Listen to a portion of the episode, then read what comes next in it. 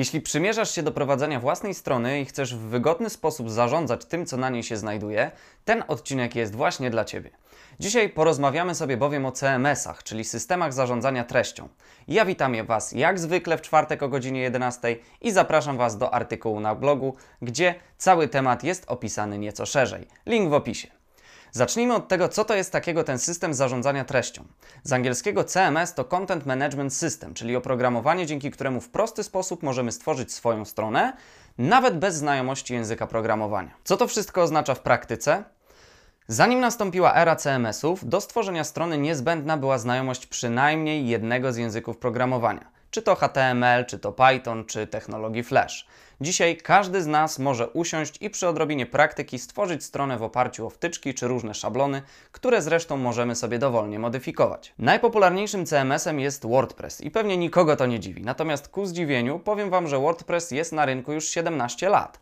Szacunki mówią, że strony oparte o WordPress to aż 30% wszystkich witryn świata. Na drugim miejscu pod względem popularności klasuje się Joomla, pomimo tego, iż stron stworzonych w jej oparciu jest relatywnie niewiele, bo tylko 2,4%. Wymieniając dalej, mamy CMS do tworzenia sklepów internetowych, jakim jest Shopify. E, przy jego pomocy zbudowane jest 2,3% stron. Kolejnymi popularnymi CMS-ami są Drupal i Squarespace oraz bardzo dobrze rokujący Wix, który mimo, że pojawił się niedawno na rynku, bardzo szybko zyskuje sympatię użytkowników, co zresztą widać po statystykach. A więc Jaki CMS wybrać, jeśli chcemy stworzyć wielojęzyczną stronę internetową? Myślę, że najlepszą propozycją będzie oczywiście WordPress, ale warto wziąć też pod uwagę i Joomla i Drupal.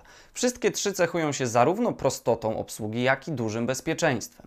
Jak działa WordPress?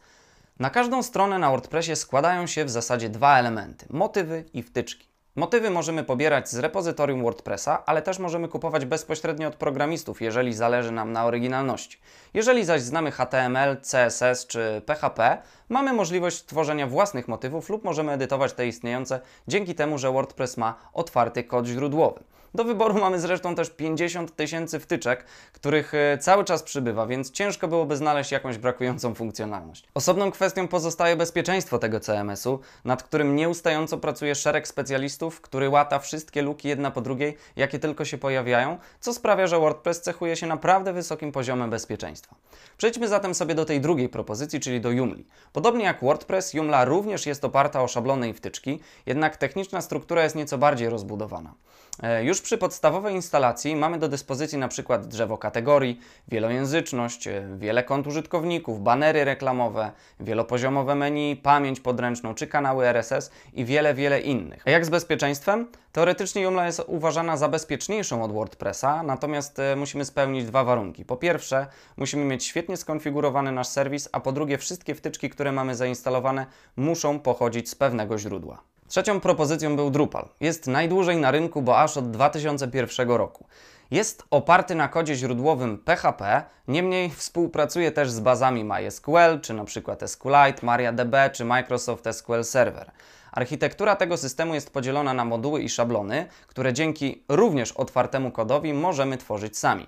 Kiedy Drupal był na skraju upadku, społeczność postanowiła go zreanimować, dzięki czemu Drupal jest napisany od nowa, zgodnie z kanonami dzisiejszych czasów. I to właśnie dzięki tej bogatej społeczności mamy do dyspozycji ponad 34 tysiące modułów rozszerzających jego funkcjonalność. Jeśli chodzi o kwestie bezpieczeństwa, to chyba wystarczy zaznaczyć, że zaufały mu takie marki jak Tesla, Uniwersytet Harvarda czy na przykład NASA. Wszystkie dziś opisane CMS-y mają swoje wady i zalety.